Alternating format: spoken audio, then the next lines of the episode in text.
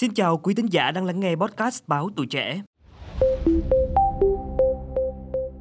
Thưa quý vị thính giả, sau chương trình tư vấn tuyển sinh hướng nghiệp đặc biệt dành cho phụ huynh cùng con bước vào tương lai năm 2023, đã có nhiều tranh cãi nảy sinh về chương trình đào tạo chất lượng cao của các trường đại học hiện nay. Có nhiều người cho rằng hệ đào tạo có tên gọi là chất lượng cao, nhưng thực chất là học phí chất lượng cao chứ không phải sinh viên chất lượng cao. Những tranh luận trong buổi tuyển sinh về vấn đề này được đặt ra bởi một phụ huynh có mặt trong chương trình. Chương trình tư vấn tuyển sinh cùng con bước vào tương lai do báo Tuổi Trẻ phối hợp với Vụ Giáo dục Đại học, Bộ Giáo dục và Đào tạo và Trường Đại học Kinh tế Thành phố Hồ Chí Minh tổ chức với sự đồng hành của tập đoàn Vingroup. Chương trình đã thu hút rất nhiều quý phụ huynh và các em học sinh lớp 12 trên khắp địa bàn Thành phố Hồ Chí Minh tham dự. Trong chương trình tư vấn tuyển sinh, có một phụ huynh đã đặt câu hỏi cho ban tư vấn gồm 11 hiệu trưởng, phó hiệu trưởng, đại diện phòng đào tạo của các trường đại học.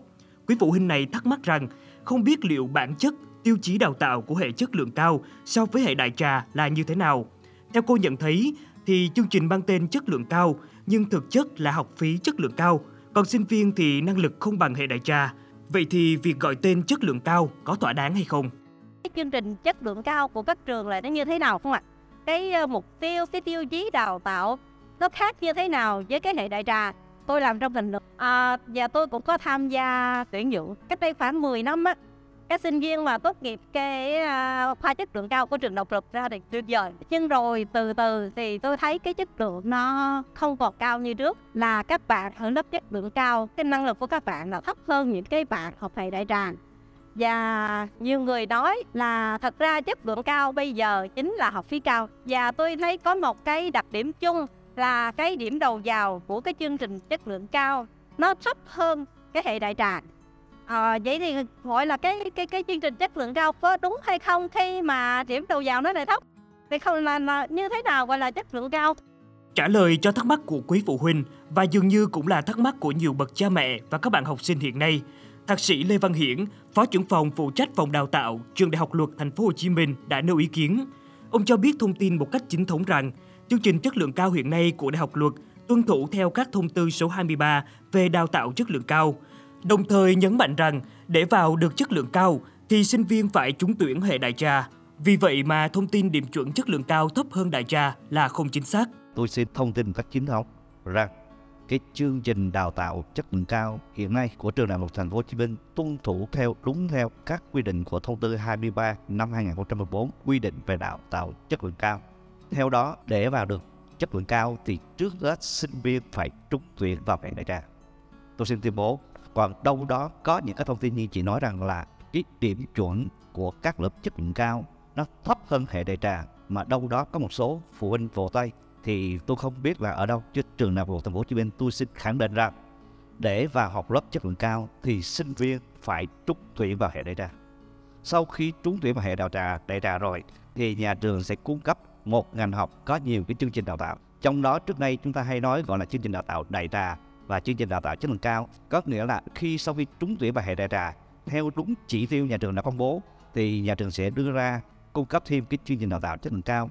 Trường trong trường hợp này những các sinh viên đã trúng tuyển vào hệ đại trà, cảm nhận được những cái chương trình này, những chương trình đào tạo rằng nó phù hợp với mình trong đó nó có những chương trình về tăng cường tiếng Anh, tăng cường tiếng Pháp, tăng cường tiếng Nhật và thậm chí có chương trình là tới 89% giảng dạy trực tiếp về tiếng Anh thuộc kiến thức cơ sở ngành và thậm chí kiến thức giáo dục đại cương mà không nằm trong cái, gọi là, lý luận chính trị và tùy theo từng chương trình và mức độ đầu tư của nhà trường vào đó mà có những học phí khác nhau. Như vậy khi nhà trường đưa ra những cái chương trình này nếu trong trường hợp thí sinh, học sinh viên cảm nhận được rằng là cái năng lực tài chính cũng như năng lực tiếng Anh trình độ của mình như thế nào có phù hợp thì lúc đó mới làm đơn để mà đăng ký vào lớp chất lượng cao. Những cái thông tin nói rằng là đối với khi vào trường đại học Thành phố Hồ Chí Minh mà à, cái điểm chuẩn nó thấp hơn cái đại trà cái thông tin này là chưa chính xác và cái chỉ tiêu là nằm trong cái chỉ tiêu của đại trà chứ trường đại học thành phố Hồ Chí Minh không tách chỉ tiêu của đại trà và chất lượng cao thành hai cái chỉ tiêu khác nhau. Đồng thời, đại diện đến từ trường Đại học Công nghiệp Thành phố Hồ Chí Minh khẳng định hệ chất lượng cao là một chương trình đào tạo theo yêu cầu. Theo lý thuyết, về chất lượng thì đầu ra bằng đầu vào cộng quá trình. Theo ông thì dù sao các trường cũng nên dùng tên khác để gọi hệ đào tạo này. Ông cũng cho rằng, theo khảo sát hàng năm thì Đại học Công nghiệp cho thấy sinh viên chất lượng cao ra trường có mức lương cao hơn. Nói về lý do tại sao một số trường có tồn tại việc điểm chuẩn hệ đại trà cao hơn chất lượng cao, ông nói rằng do hệ đại trà thì một em chọi với ba bốn chục em, còn chất lượng cao thì chọi ít hơn. Tôi khẳng định đây là một cái chương trình đào tạo theo nhu cầu. Hiện nay thì các trường chúng ta đặc biệt là các trường đại học phát triển thì chắc chắn chúng ta phải đào tạo theo OBE, phải đào tạo theo chuẩn đầu ra. Đầu ra sẽ bằng đầu vào cả quá trình. Tại sao đầu vào thấp hơn một xíu nhưng vẫn đảm bảo được chứng đầu ra? Theo lý thuyết về chất lượng là đầu ra bằng đầu vào cộng quá trình. Thì hiển nhiên những lớp chất lượng cao này là các cơ sở đào tạo phải dành nguồn lực rất nhiều để chúng ta có được quá trình nhiều hơn với các lớp không phải là chất lượng cao. Cái đây là cái định tất nhiên hiện nay bộ giáo dục cũng đang có những cái quy định và à, chúng ta có thể là các trường phải điều chỉnh cái tên gọi. Chứ nghe cái tên gọi chất lượng cao thì đúng là bản thân tôi cũng thấy cũng cũng còn là, là là đúng rồi không phải riêng các bậc phụ huynh. Bản chất đó là cái việc mà chúng ta đào tạo theo nhu cầu của khách hàng chúng tôi đều đều có khảo sát hàng năm đánh giá hàng năm khảo sát người dùng hàng năm. Và riêng ở đại học công nghiệp thì sinh viên chất lượng cao luôn luôn được tuyển dụng và mức lương lúc nào cao hơn với với mọi người. Các em phải được đào tạo trong một cái nền tảng tốt kỹ năng tốt mọi thứ đều tốt. Còn hiển nhiên là tại sao cái điểm chuẩn nó thấp hơn là cũng có lý do. Với một cái chương trình này trà có thể là một em phải chọn tới mấy chục em ba bốn chục em còn chương trình kia thì chọn ít hơn. Được biết, chương trình chất lượng cao là một chương trình học dựa trên việc phát triển kỹ năng thực hành, kỹ năng ngoại ngữ hơn là lý thuyết đại cương. Sinh viên đăng ký hệ chất lượng cao sẽ được học ở lớp chỉ dao động từ 25 đến 50 sinh viên, trong khi hệ đại trà thường sẽ nhiều hơn 65 sinh viên một lớp. Cũng chính vì sự tương tác cao giữa sinh viên và giảng viên, chương trình đào tạo mới mẻ, chú trọng thực hành mà hệ thống chất lượng cao thu hút được sự quan tâm của nhiều quý phụ huynh. Mong rằng số podcast ngày hôm nay đã mang đến cho quý vị nhiều thông tin hữu ích xoay quanh chương trình đào tạo này.